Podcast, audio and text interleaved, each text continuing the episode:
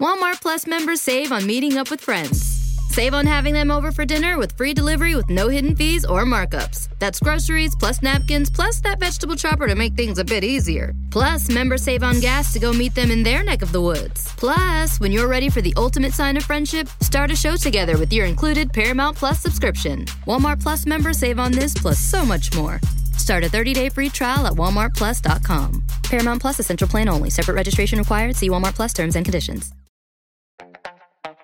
This episode is brought to you by Skinny Pop Popcorn. Perfectly popped, endlessly delicious. Oh, so light and crunchy. Skinny Pop Original Popcorn is the snack you've been searching for. Made with just three simple ingredients popcorn kernels, sunflower oil, and salt. Snacking never felt or tasted so good. Perfectly popped, endlessly delicious. Give yourself permission to snack and pick up Skinny Pop Original Popcorn today.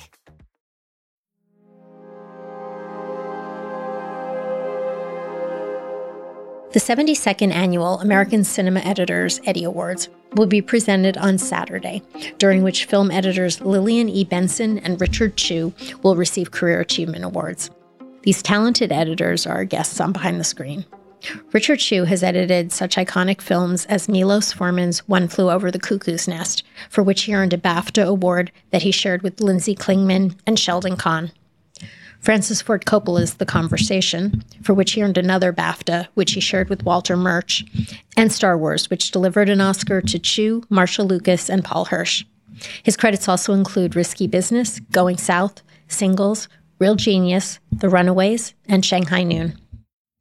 Lillian Benson was the first woman of color invited to join ACE 30 years ago and has been an active member, serving on the board of directors for the past two decades. She was nominated for an Emmy for the PBS civil rights documentary series Eyes on the Prize, and additional credits include Beyond the Steps, Alvin Ailey American Dance Theater, All Our Sons, Fallen Heroes of 9 11, Maya Angelou and Still I Rise, and John Lewis Get in the Way. She has taught film editing at USC, Columbia College Hollywood, and the School of Visual Arts, and she's currently in her sixth season editing Chicago Med. Let's welcome Lillian Benson.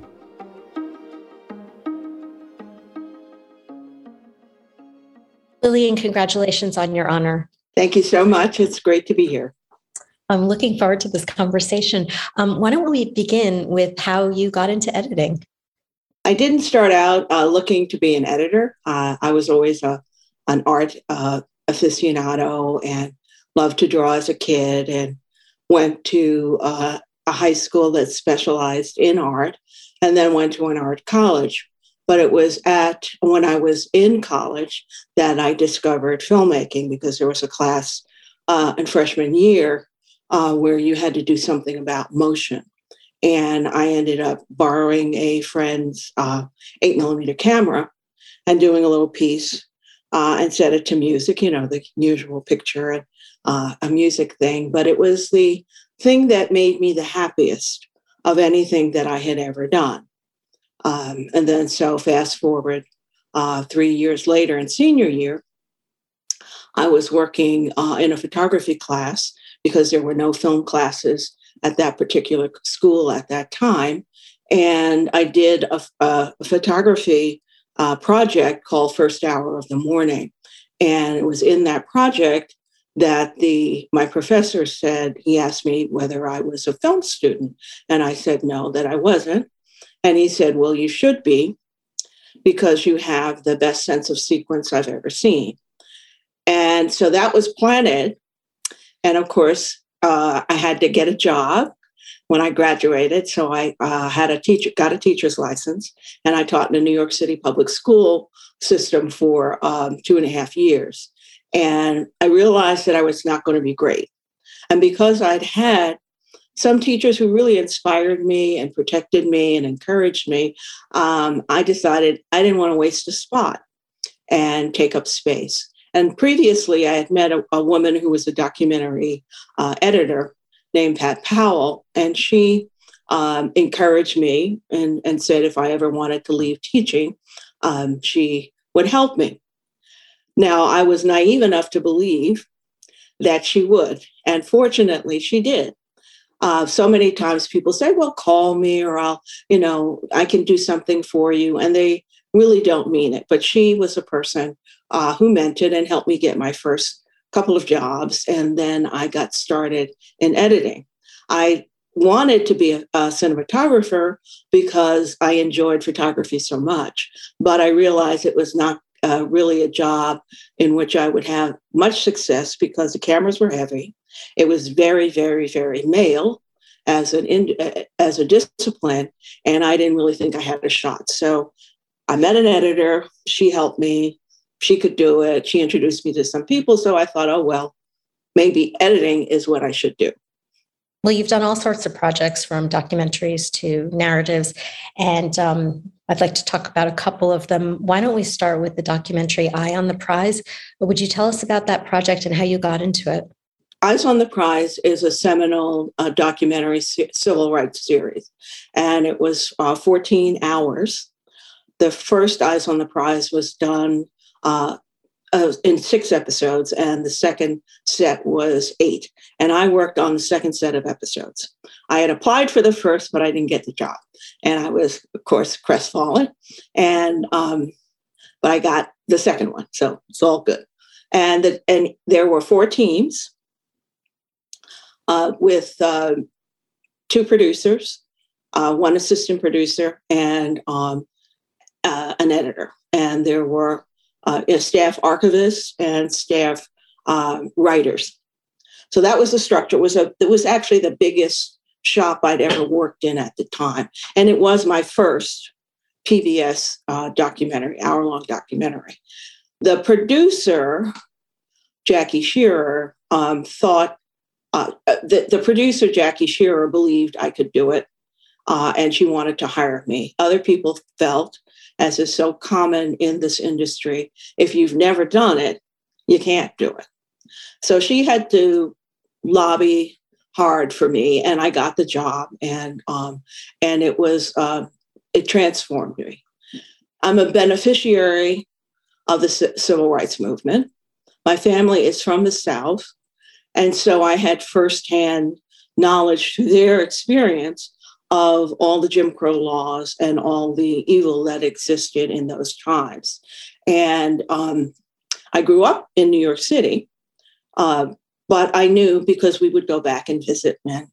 and I'm old enough to ha- have seen those signs colored only, white only. So it was actually an opportunity to both explore the history further, but um, also give um, pay homage to people who had really struggled um, and fought so that I could have something better. So actually, I could sit in a chair uh, as an editor and do something that most Black women uh, did not do at the time.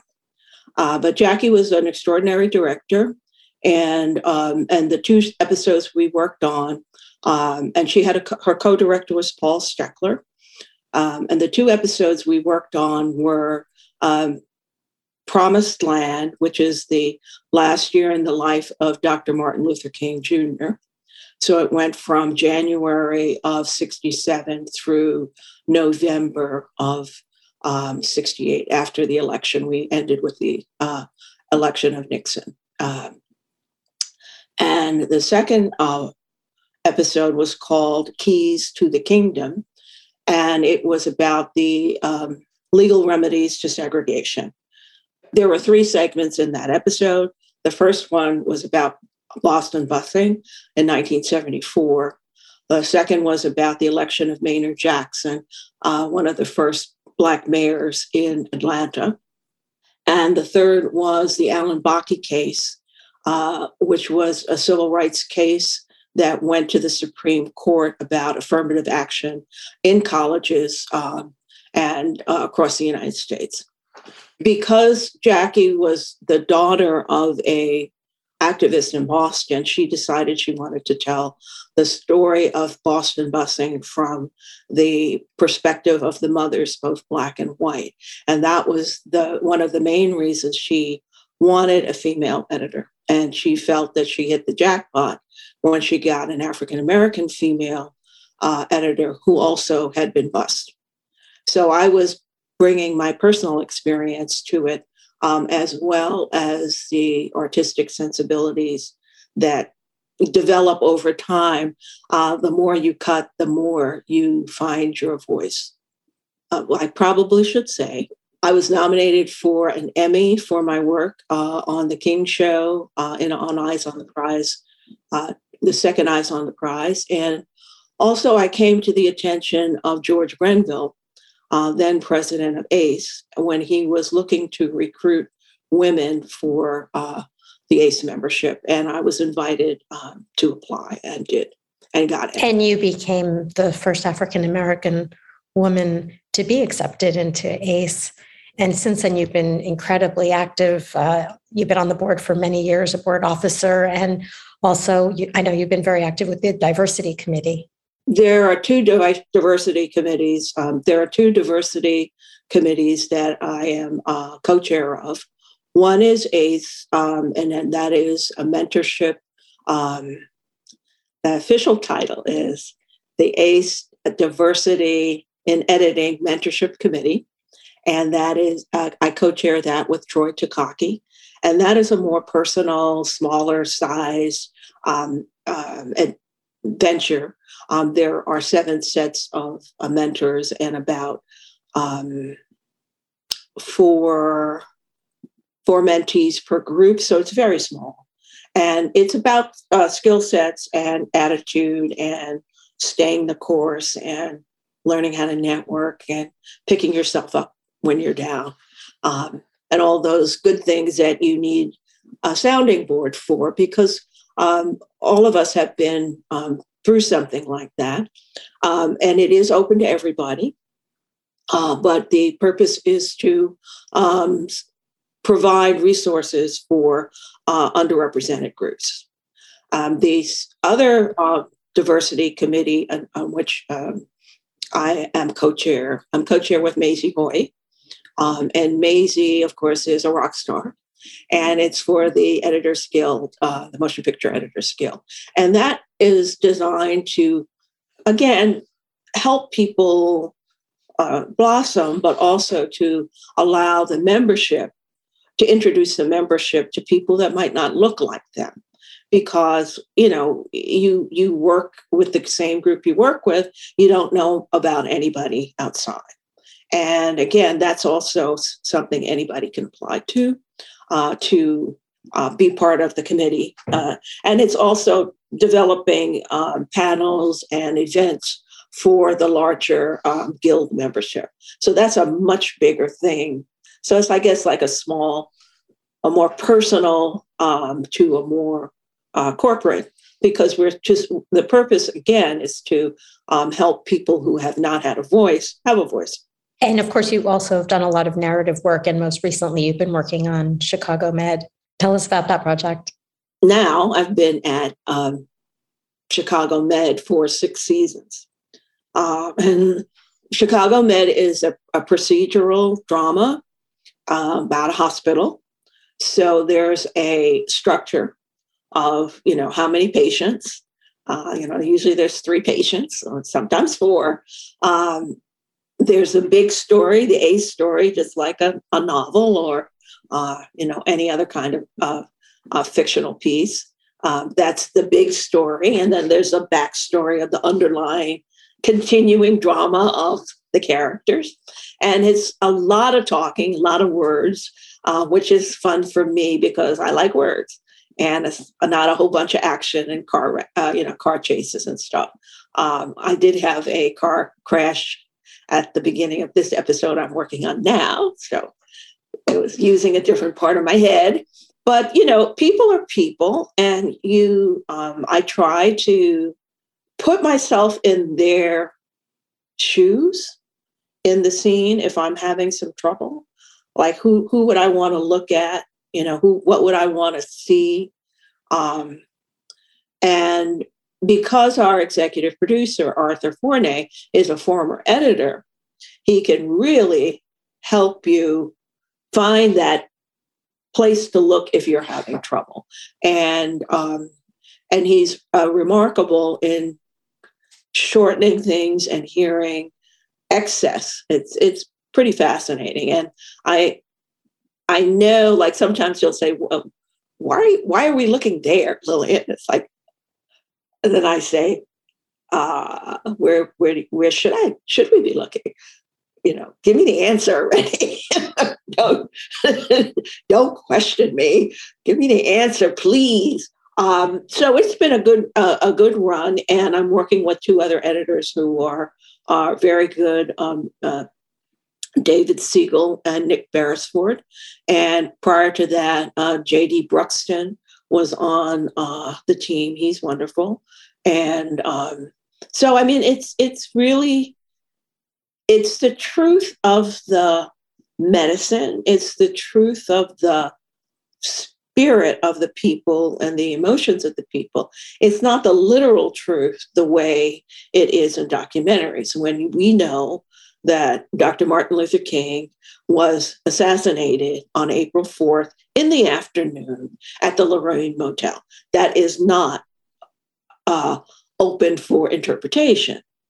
Uh, we know when certain laws were passed. We know when Maynard Jackson was elected uh, mayor in Atlanta. We know when the Bakke case came down from the, uh, the Supreme Court. These are all facts. So there's not wiggle room, but it's always about the emotion and the consequences, the stakes, the losses, the the wins, the victories, uh, the empty victories sometimes. So um, it, there's enough overlap, but it is very different. And you work, of course, on uh, episodic, not necessarily not on features, because I've never worked on a, a big, um, you know, theatrical features. I've worked on indie features, but with an indie feature, you're with the person five, six months. With a with a big documentary, you're there six months to a year. With episodic, you're there four days with that director and two weeks with the producer. Period. Next and it's just a different different it's different you're now getting ready to accept american cinema editors career achievement award. Huge honor. Would you reflect a little bit? What does that award mean to you? The career achievement award is not something that i ever thought i would get. Other people have said that to me when they were um, chosen. And of course having been on the board for 20 years there's been 20 sets of people that I voted on. And I did not um, ever think it would be my turn. Uh, so it's a great honor. And it means a lot because it's from a group of people who are extraordinarily talented. And I pay money to see their movies. So it's pretty special eh, because of that. And the two people who sponsored me into American Cinema Editors, uh, the first was uh, it was John Carter and John Stowe, um, and they are the first two men of color to be asked to uh, join. Uh, John Stowe was first. Uh, John Carter was second. Leon Ortiz Gill was third. I am fourth, but the first woman. So Mr. Carter told me about ACE, because of course I said, What does ACE mean? You know, uh, when I saw it, because I'd seen his credit, his, his stuff in the movies. And uh, John Stowe worked on uh, Jacques, all the Jacques Cousteau uh, series. And so I would see John Stowe, comma, ACE. And so I learned what it was before I was asked to apply. Uh, so I knew what it meant. And um, and so that kind of um, long ago feeling of it being a special honor and a special place hasn't really waned because I see the quality and the camaraderie of the people in the organization. And um, and so it's a, it, it, it's even more important because I know what it's like from the inside out, not just from you know seeing it from afar. But I, I remember the first event I attended, and it was before I was a member, and it was the year Margaret Booth uh, received a Career Achievement Award. And of course, Margaret Booth ran MGM. And Miss Booth had gotten an award from the Academy a, a, year or two before. And I think that's how I knew her name. But I was sitting in the big old ballroom, and there was this incredible legend on the stage. And it was really very, um, it was invigorating and strengthening and um, encouraging. So if I can do that on that stage, you know, come March 5th, I'm a happy girl. Well, I look forward to seeing you there. I haven't seen you in two years. I know it's so it's going to be strange, you know, and I I don't really want to um, ask people, "Are you coming? Are you coming?" I don't want them to feel like I don't want people to feel like they have to come, but it will make things great. And you know, a friend of mine uh, who's a music supervisor uh, said a long time ago to me, she said, "You know, you just have to." Celebrate these things when they happen, Lillian, because they don't happen that often. And and uh, and this was she was saying this to me to to give uh, to relay to a young man who had gotten a DGA award, and he, as a, a student uh, filmmaker, and um, he's a professor now. Uh, you know, a film professor, and uh, he was one of my former assistants. Um, so he's not, you know, he always wanted to be a director. He never wanted to edit but he was very good at editing. And that's sometimes what happens. So people, they want the bigger star, you know, they want the bigger or the perceived more important position. You know, somebody's got to edit your films.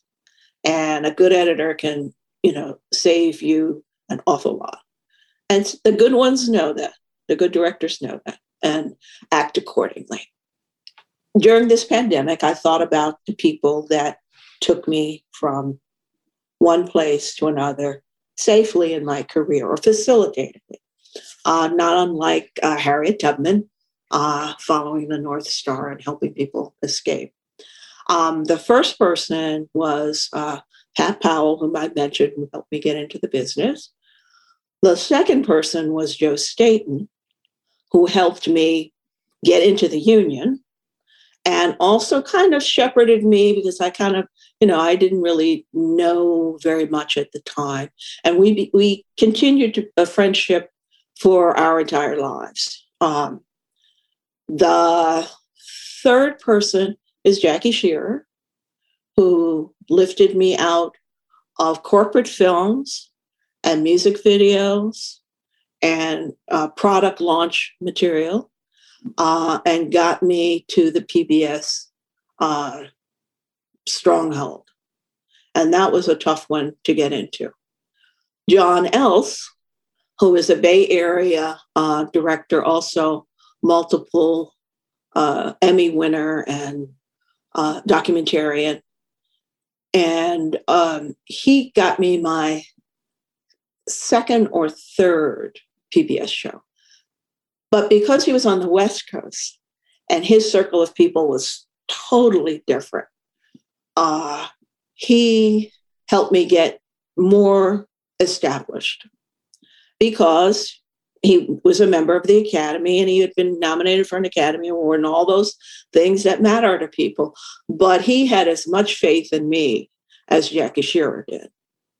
And uh, Debbie Allen would be probably the, the last one because uh, she believed I could do drama when nobody else did. And it, I think some of it is people see the potential and they invest in it. And I didn't disappoint those people. Um, you know, not that one is ever perfect, um, but those are the people that just kind of like took me to the next level. Um, and of course, my agent got me uh, Chicago Med, but I couldn't have gotten my agent without all these people. But you, you know, you just need a couple people. Is, is there any other messages you'd like to share before we wrap? I think the most, for me, the most important thing is you have to be true to the self that you know at the time because we learn about ourselves as we grow. But you can't be somebody else and you can't be something for somebody else just because they want it. Because you lose yourself. And if you lose yourself, you can't do the work. And money is not everything. Money's great, but money is not everything. And some people chase chase the dollar and chase fame. That's not me. Congratulations on Thank your you. very well deserved honor. Thank you so much for joining okay. us. Thanks.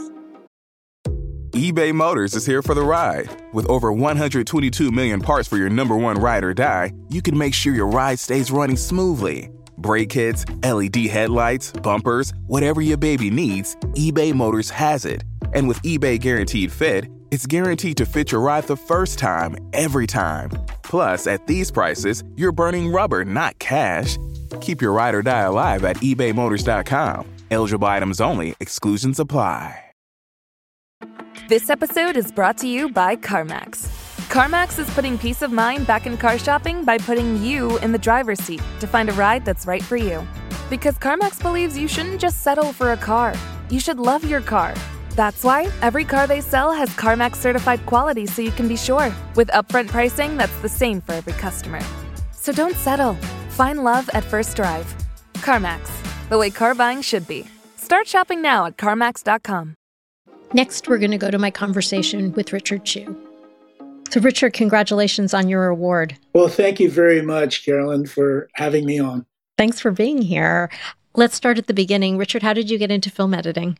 I got into film editing by having been a law student of all things, and while in law school, seeing a film called Nothing But a Man.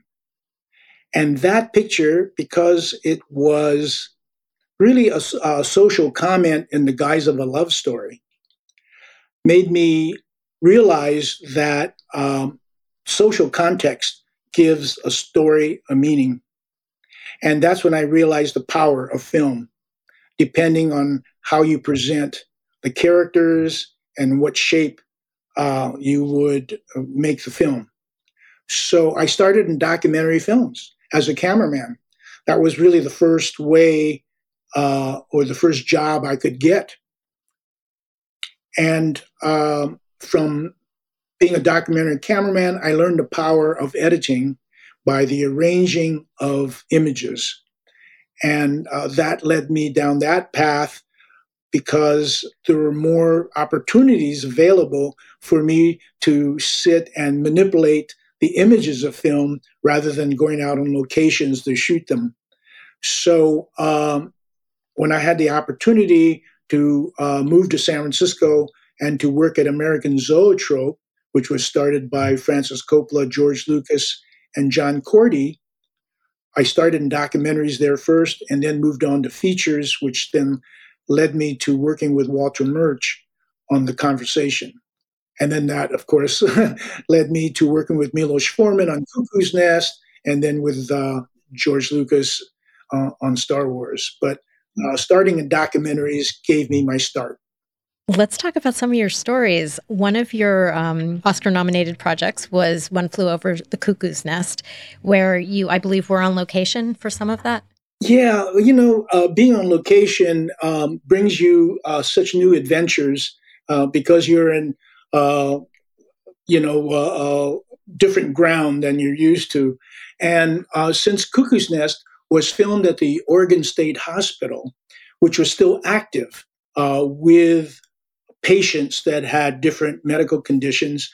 Um, the ground floor of the wing we were in um, w- was actually used for production offices and for uh, the set. And on the second floor, they were able to squeeze us into about three or four rooms where we were able to uh, set up our editing rooms. And what I immediately noticed when we moved in there to get our equipment in was that the doors to each of the rooms had deadbolts. And the doorknob was on the outside, not on the inside of the door. So if you're in the room, there is no way that you can get out unless an attendant opened the door for you. So I thought, oh, that's kind of interesting. And then, of course, all the windows had uh, wire screens, but reinforced iron screens, metal screens, so you can't like open the window and jump out. We were only in the second floor, but um, I don't think I would try to jump out anyway.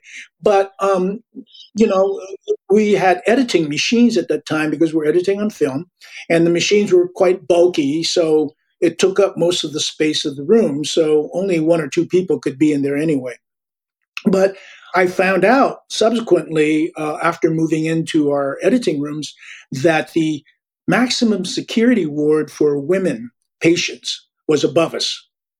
And uh, yeah, I didn't think that there was anything unusual about that. But, you know, after the first week or so, I began noticing that uh, there would be crashes sometimes, you know, coming from above. And then after the crash, you would hear a bunch of footsteps uh, converge on the spot.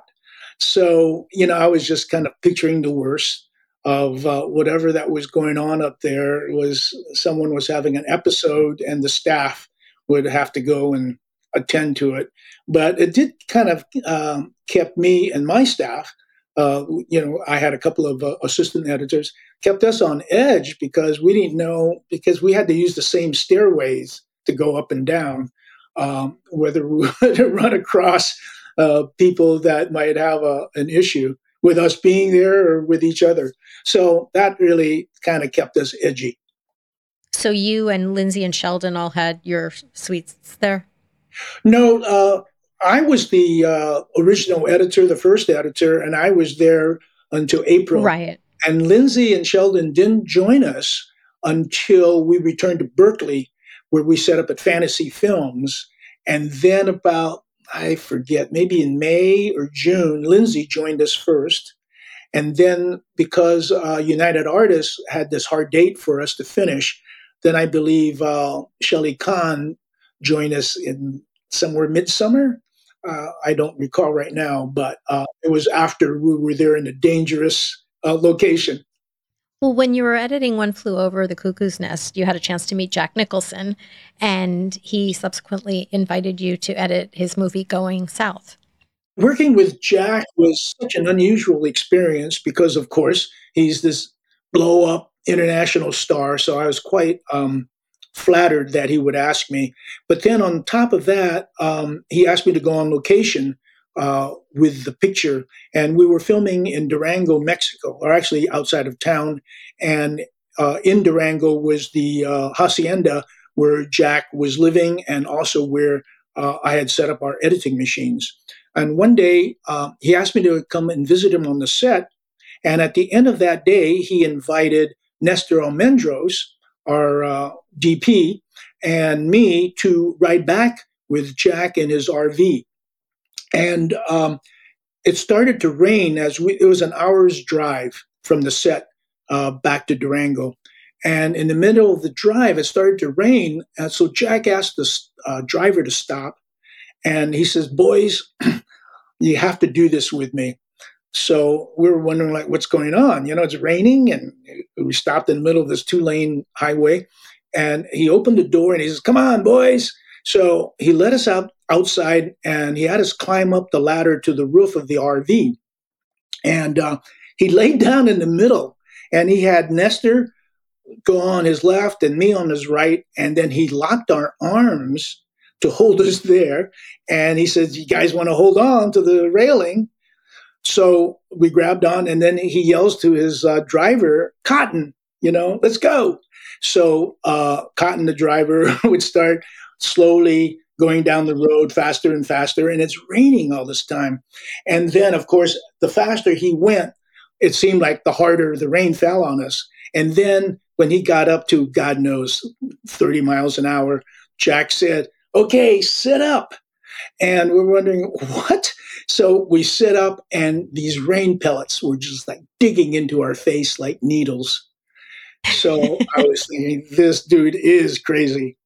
Don't get to do that every day. no, you don't get needles in your face every day sitting with Jack Nicholson. and I, I know you also enjoyed working with Peter O'Toole. That was my favorite year. Yeah, that, that wasn't by any choice because in my favorite year, I was really hired by Richard Benjamin, uh, who was directing his first film. And uh, Mel Brooks was the executive producer, and they interviewed me. And and uh, I, I, never met Peter until one day Well, let me just back up a little bit that there is a scene that is in the middle of my favorite year where uh, Peter O'Toole, as a Errol Flynn kind of character, is dressed in roundhose and, and you know the period costume as, as a you know with a sword. He was some kind of knight in this fictional movie inside of my favorite year, and um, he is supposed to save the princess in danger from the villain with a sword fight that involved a lot of movements inside this set. And um, I put together, and that was filmed actually prior uh, to principal photography uh, on the MGM lot. So I put together that so that Richard Benjamin can see what film he would then project for the actors to react to um, in the, the heart of the movie itself. So uh, Richard Benjamin was quite happy with what I had done with it because it was supposed to be a three minute piece inside this movie. So uh, Richard, being really an inexperienced director, and then of course trusting his relationship with uh, Peter O'Toole, decided to show it to Peter O'Toole at dailies one day, and Peter O'Toole did not like it he said he came back. He sat in the front row of the small theater where we were watching dailies. And after he saw it, and Richard thought he would come back to compliment us instead, uh, O'Toole came back and he said, Have you no shame? A sword fight is a dance, and you don't show a dance. So we're perplexed, like, what's going on? And then, of course, he didn't want to go on any further, and it put a stop kind of to the filming, or at least the relationship with uh, O'Toole on just future scenes. So uh, the producers huddled with uh, uh, Richard Benjamin and thought, well, you know, next week O'Toole isn't working. We're filming all these other scenes with the others. So, hey, let's put Peter into the editing room with Richard and he can like uh, recut it with Richard. And I'm thinking like, wow, you know, even though I was, I'm fairly inexperienced and and working in feature films at that time, uh, because that was pretty early in my career. Like, who allows an actor to come into the editing room, you know, to you know fuss with the with the picture? But he was Peter O'Toole, right? So uh, on the next Monday morning, there he came, and uh, we were supposed to. I had my assistants kind of, you know, make a copy of a black and white copy at that time that's what we had to do with film. And so we can preserve what I had originally done. And then we reconstituted the, the cut footage into the original daily rows. And then we went into a theater where I could watch the dailies with him. And of course, you know, Peter being the star, uh, loved that attention. And he had, you know, uh, it wasn't like he was just going to sit there and look at it and come back to the editing room. He had his cousin, who was his assistant that time in Hollywood, uh, Sean, uh, bring him his morning cappuccino and the Irish Times and some croissant, and and so he was making a day out of it. And uh, I got to then, for the next few days, look at the same reels over and over again, so he could analyze his dance. And uh, finally, after about the second day, and we only had like a half hour of dailies, but after these repeated viewings, he thought he had an idea uh, because he was convinced that since it was a dance, uh, we had to show more of his footwork uh, in wide shots. And uh, Richard Benjamin and I decided we did not want to use wide shots because uh, Peter O'Toole is quite thin. He's quite slender, and he didn't quite fill out his round hose. So they look kind of baggy on him.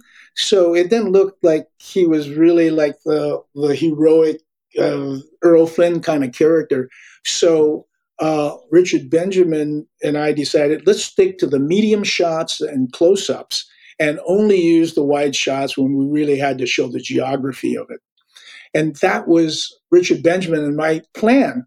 But then O'Toole thought he wanted to show all the wide shots so he could show the choreography of the dance that he had worked so hard to do. So uh, once I started to do it the way he wanted to, you know, putting together those pieces using the wide shot, he convinced himself, or he decided that that's probably not the best part of the scene, not the best way to show his action. So by Thursday of that week, we slowly started to put back the pieces he liked. And by Friday, it turns out that it was, except for maybe three cuts, uh, exactly like I had put together originally that we had shown him.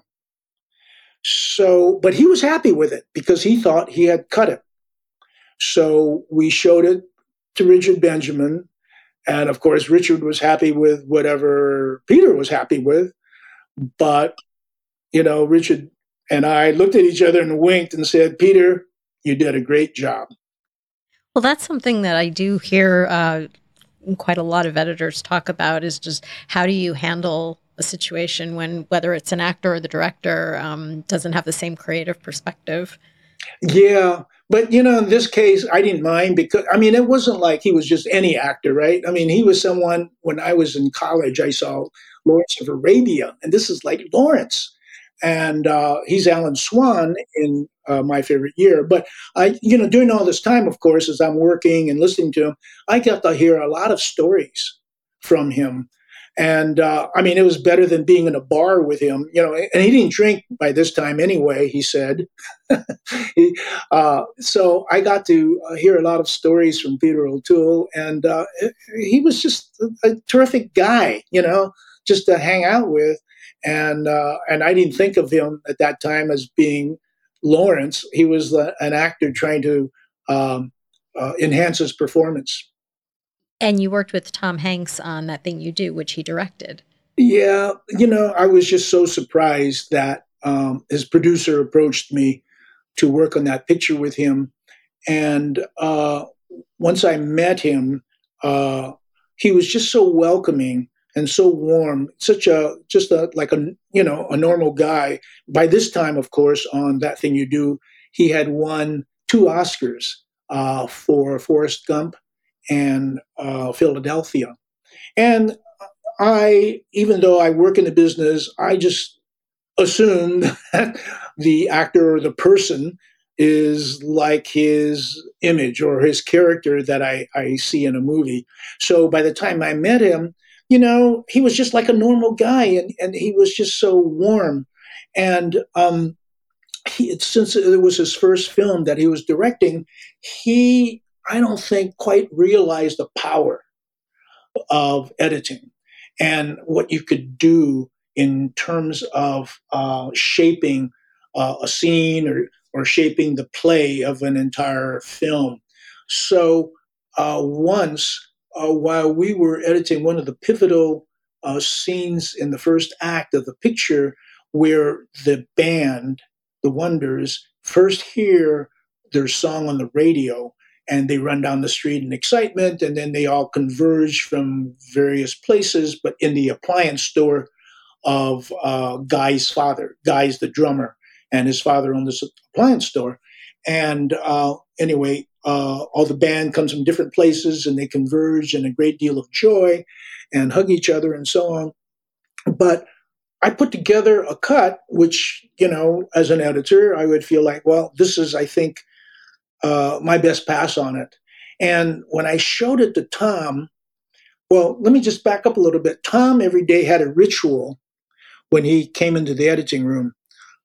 His producer, Gary Goetzman, just knew exactly how to set the table for Tom each morning because Gary would come up uh, outside the hallway and he, I mean, in jest, he would say, Attention on deck, director here.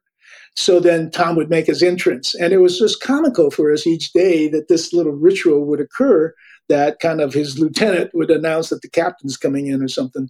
And then, of course, uh, then um, Gary would take our Starbucks orders and he'd make sure that all the assistants and, and everybody, the office staff and me and, and Tom and him had our, our Starbucks uh, hit. Anyway, uh, so that day that was all set up and he, he was really excited to see this uh, cut of uh, the band hearing their uh, song on the radio. And after I showed it to him, he was just kind of really quiet. And I was thinking, like, oh God, did I really mess this up? And he came over to me and he, he kind of just looked at the keyboard and then he waved his hands over it and he said, May the fairy dust continue to flow. So, uh, you know, you know, I, I think he just thought it's kind of magical that because he worked so hard to shoot all these pieces, that it can come together what seems to him so effortlessly and flow like that. So I just kind of felt so what, like the Pope, the acting Pope had come and blessed me and and gave approval without any notes, you know, because usually directors uh, always have notes like, well, that section's a little long, but uh, don't you have a better take for this, blah blah. But um, in that case, uh, you know, he just thought that there was uh, fairy dust that did the work. What do you find is most misunderstood about an editor? You know, because editors are behind the camera and we're more or less kind of anonymous, you know, most of us. I mean, there's like some big time editors that you know Dune was put together by an editor. But, you know, for character pieces, for a lot of what we see, we're misunderstood because our process, the editing process, uh, is so mysterious in a way we're alchemists putting together with our secret potion uh, all these moments that by themselves not have the meaning or the impact that they would have when put together in a certain way. And uh, because we're in a room, you know, now even more than before, when we are in film, we had assistants, we had films on reels, and and you see that there's a lot of material.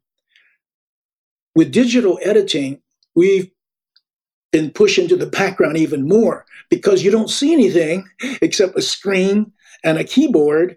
And directors and producers would come and see that, and they, they just feel like, hey, I can do that at home. And believe me, you know, I've had producers uh, do that with me. Like, let's just set that up in my system, and uh, I'll have my kid to help me, and we'll, we'll do this.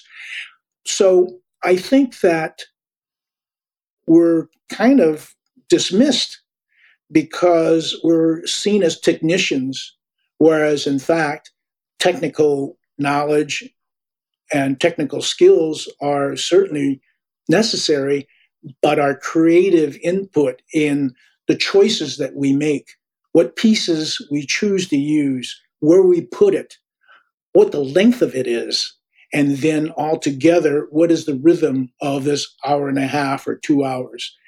That's a process that is not really understood because when it works and you see it, you feel like that's wonderful. Hey, that's what uh, we shot on the set. I, I recognize, I remember that. And I, I, I recall producers remembering that, that I only took out the bad parts and I'm just using the good parts. So I'm sorry to see that um, we're not, our work is not respected more. And um, as evidenced by the recent decision by the Motion Picture Academy, um, we really need to stand up for ourselves. And um, we probably need to have, I don't know, uh, more uh, seminars uh, to show what we do, and maybe the Academy Museum can show some of the films of the past, uh, how scenes were put together, and to honor the work of people like Anne Coates in um, uh, uh, Lawrence of Arabia, or how the editors of The Godfather, you know, put those together. I was actually going to ask you about the telecast. What did you think when you heard about the plans? Well, when I heard this news, I thought this is um, a replay of uh, a moment we had uh, with the executive committee of uh, Film Editors uh, Branch a few years ago when we had a different president. And at that time, we all thought it was a bad idea. And even though the president at that time of the academy tried to defend it, he himself is a cinematographer. So he realized, you know, what it meant even for him being behind the camera. Right. That was when John Bailey was president. Yeah. Obviously, I thought it was a bad idea then. I think it's a bad idea now. I think that there is obviously a push to shorten the telecast in order to gain more viewers. But unfortunately, I think that it's not just chasing after viewers that are in, is important for the Academy. The Academy is was formed to honor the arts and crafts, the arts and science. You know, uh, movies wouldn't be made without editors. So, so, even just to push us in the background or the sound people or the original score, these are the elements that put this together. And I just noticed online uh, the other day someone posted a quote from Robert Evans, our legendary uh, producer and former studio executive at Paramount, that he talked about the importance and the, vit- uh, the vital nature of putting together sound, music, and picture. And that's what we need to do. And the fact that the Academy now wants to uh, uh, gain more viewers by making it shorter is probably going at it in a wrong direction. Maybe there are other ways to orchestrate the show, but uh, I don't think they're going to gain more viewers by saying, "Hey, we cut out uh, presenting awards to these five categories." So I know it's a it's a tough position for the academy to be in, but perhaps if they can stream it, then they would gain maybe more viewers through streaming than they would through broadcast TV. But I think probably because of their contract with ABC, it restricts uh, the academy from going beyond broadcast right now. Well, you had the opportunity to accept an Oscar with uh, Marcia Lucas and Paul Hirsch for Star Wars. What do you remember about that night? You know, when you're nominated, you're thrilled. And then leading up to that moment, because you're sitting in the first couple of rows at the, it was at the Dorothy Chandler then. You know, we had really, uh, I forget who our competition was that year, but, you know, it's when that is announced, your heart does jump. I mean, other people would say, oh, my heart was in my mouth, but it really does. And there's this rush.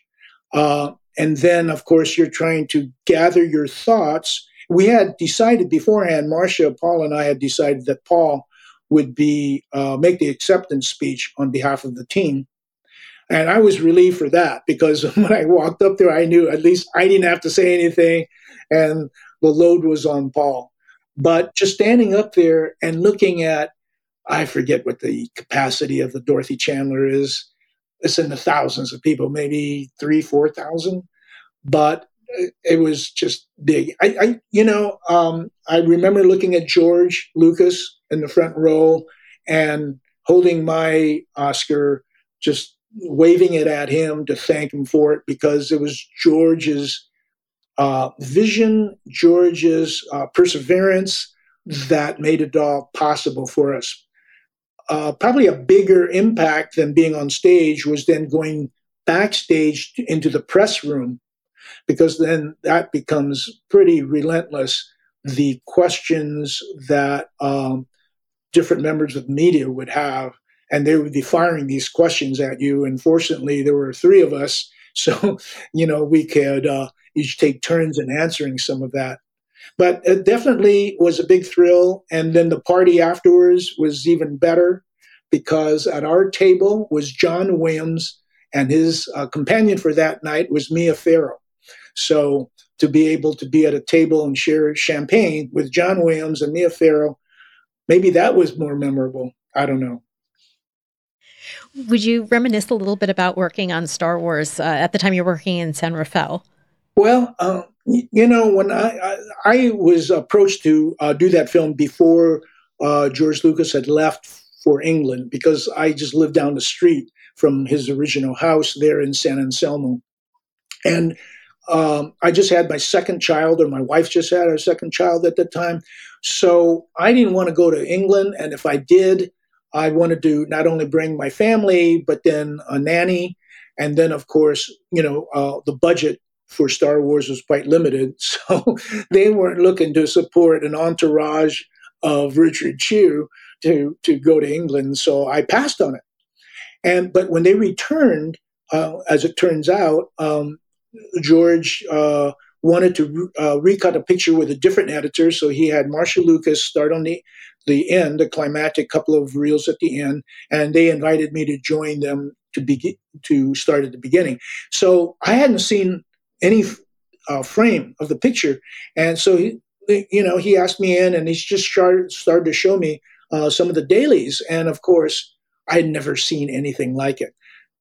Uh, growing up as a boy, I was a big uh, fan on TV of uh, uh, Flash Gordon and Buck Rogers, which by the time I saw it, they were quite old and in black and white.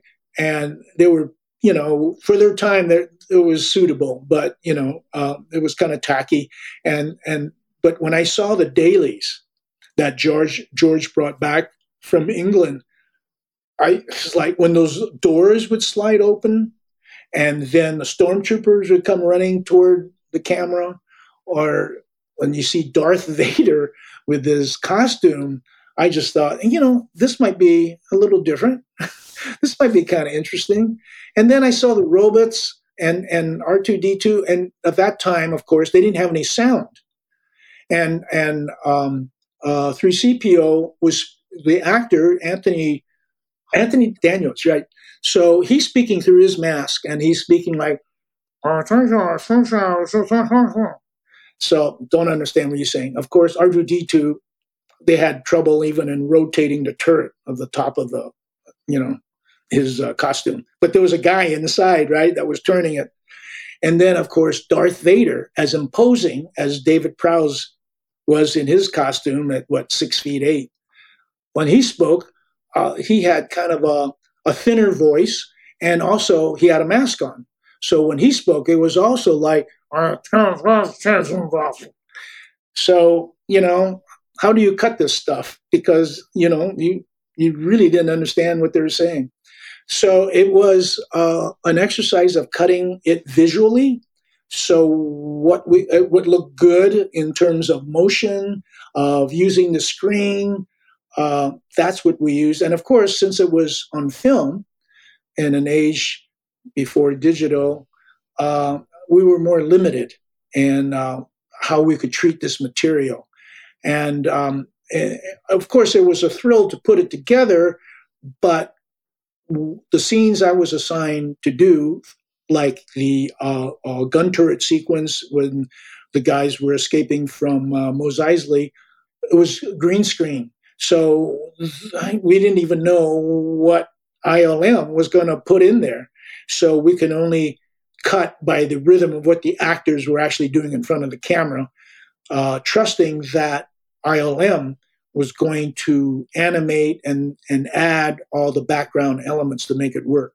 So it was really a different process for me because I had come out of One Flew to the Cuckoo's Nest and out of the conversation, and then prior to that, documentary. So I had a more difficult time maybe in uh, uh, having faith that uh, all this other stuff would fill in. Did you edit the cantina scene? I had put together the first cantina scene, uh, but you know, George was really unhappy with the costumes on the characters. So he went and reshot it with different costumes. Now, for me, I don't know what he envisioned. And I thought the original cantina scene looked okay. Um, you know, I mean, all those characters are fantastic anyway and they're uh, fantasy. So you can make them look like whatever you want it to look like. And I don't know if the viewers, you know, would um, uh, distinguish that. But he did after uh, I left the picture because there was a limited budget, and at Christmas time, by the end of was it 2000, um, 1976, uh, Marcia and I left, and we went on to other projects, and then the Paul Hirsch stayed on and um, was able to recut that scene with the reshoot that George had with uh, different uh, costumes and makeup. What do you think about this fan debate about who shot first? you know, I think the the fans of Star Wars can debate this forever. Uh, I know that that was a problem, you know, when we were editing, um, you know, about whether Han you know, what kind of guy is he? Is he going to shoot for us or is this in self defense? And I suppose, I mean, that keeps the franchise going. personally, I mean, you know, he's such a Han Solo, such a swashbuckling guy. I, you know, I accepted the fact that he would shoot first because he's not a guy with scruples anyway. His character, you know, he was a a, a gun runner. So to me, I don't know. Maybe that's what devoted uh, Star Wars fans would really care about. But for me, it's still about the ride, and uh, I don't care. In other words. Well, on uh, Saturday, you're going to be accepting your Career Achievement Award at the Eddies. Any other reflections or messages for the editing community? Yeah, without giving away my speech, I'm just thinking that we as editors really have a tremendous responsibility to our audiences because of the pivotal role we play in the construction of a, a movie. And I think that with this responsibility, you know, comes, especially at this time where the world is in turmoil, we could be much more encouraging to bring out our common humanity and to encourage perhaps uh, more compassion in how we see our, our fellow citizens uh, and not create more division. And I know that sounds really Pollyanna-ish, but uh, because movies play such an important role in shaping people's uh, what views of other people, whether they're stereotypes, uh, whether you know their views are justified or not. I think we we need to maybe do a correction, and and and and help people become, I don't know, better citizens, better you know neighbors, better members of the community to boost each other up rather than to denigrate others. So I guess that's you know the main thing I feel about what we could do. But and, you know I'm kind of out of the field of play right now, which is you know okay by me. But um, I think we uh, brothers and sisters we got to be strong and uh, stand up for our working conditions, which uh, I think it's you know we're harmed by the callousness of producers uh, not to support us all so that we can still have a family life, a private life, in addition to our professional life. Well, thank you so much for taking the time to talk with us, and uh, congratulations. And I look forward to seeing you on Saturday. Well, thank you for inviting me to uh, talk today to you.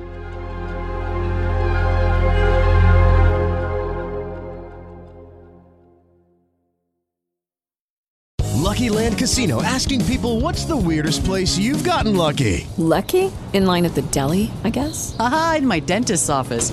More than once, actually. Do I have to say? Yes, you do. In the car before my kids' PTA meeting. Really? Yes. Excuse me, what's the weirdest place you've gotten lucky? I never win and tell. Well, there you have it. You can get lucky anywhere playing at LuckyLandSlots.com. Play for free right now. Are you feeling lucky? No purchase necessary. Void where prohibited by law. 18 plus. Terms and conditions apply. See website for details.